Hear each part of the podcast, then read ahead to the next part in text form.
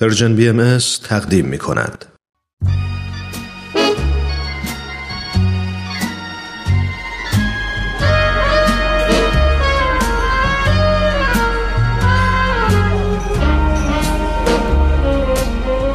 یه گوشه دنج و آروم توی فضای گرم و صمیمی.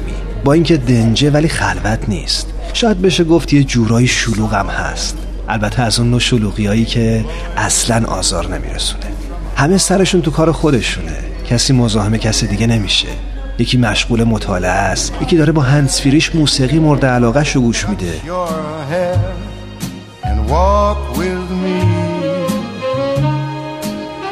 چند نفری هم اون طرفتر دوره یه میز نشستن و سخت گرم صحبتن.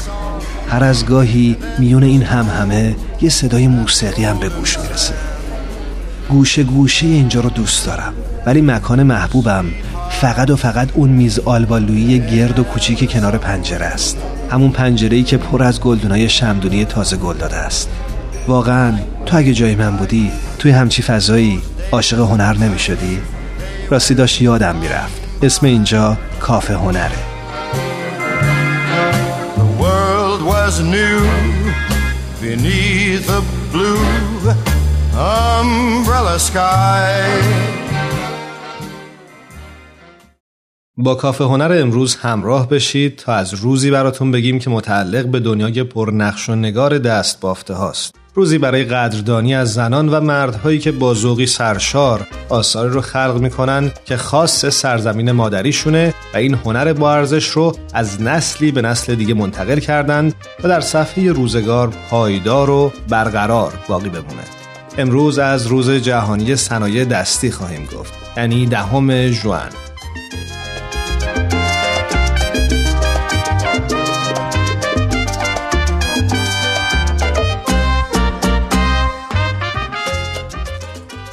در جواب اینکه صنایع دستی چیه اومده که به آثار و صنایعی که تمام مراحل ساخت اونها توسط دست و ابزارهای دستی انجام بشه و برگرفته از فرهنگ و هنر و بینش و ذوق مردم هر منطقه باشه صنایع دستی میگن.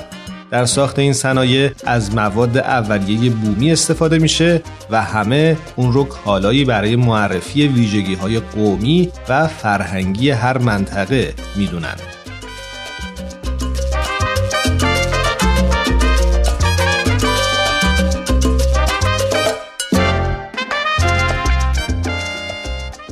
آیا میشه هر اثر یا هر نوع صنعتی رو به راحتی در زمره صنایع دستی قرار داد؟ کارشناسای این حوزه معتقدند که برای اینکه محصولی رو بشه جزو صنایع دستی دونست باید ویژگی های خاصی داشته باشه.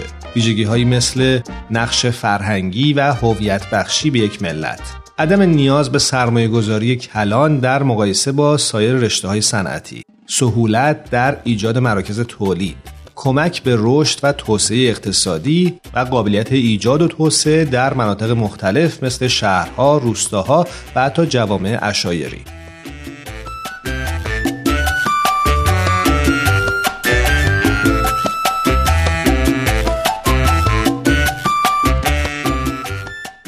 اما چی شد که روزی به نام صنایع دستی اختصاص پیدا کرد؟ بعد از اون که کشورهای پیشرفته بعد از جنگ جهانی دوم صنایع دستی رو با رویکردی هنری و فرهنگی مورد توجه قرار دادند نخستین همایش جهانی در این زمینه در دهم ژوئن سال 1964 میلادی در نیویورک برگزار شد در این همایش شماری از اساتید دانشگاه ها، هنرمندان و صنعتگران از چهل کشور جهان شرکت داشتند.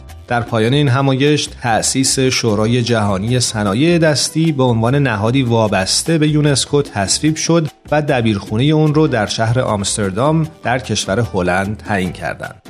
ایران هم در سال 1968 میلادی برابر با 1347 خورشیدی به عضویت این شورا درآمد.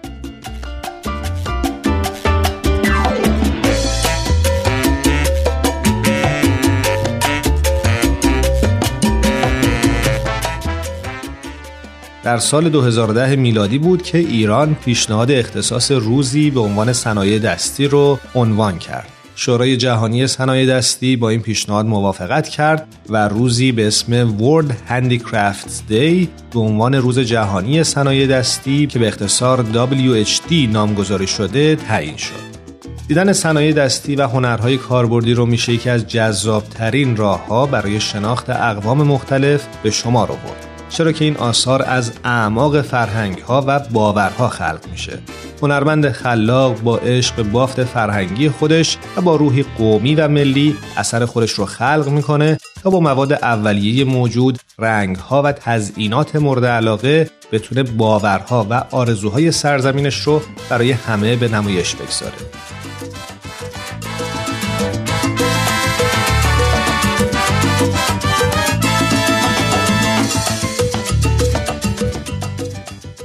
و ما سخن آخرون که چه بسا مبادری این صنایع بتونه موجب نوعی ارتباط فرهنگی بین جوامع مختلف بشه و روابط بین اونها رو بهبود بده. پس از اونجایی که مجالی برای بازدید و شناخت تمامی فرهنگ ها برای هر یک از ما میسر نیست اگه شما آرزوی دیدار و شناخت فرهنگ جدیدی رو در سر دارید بازدید از دنیای پرنقش و نگار صنایع دستی رو بهتون توصیه می‌کنیم.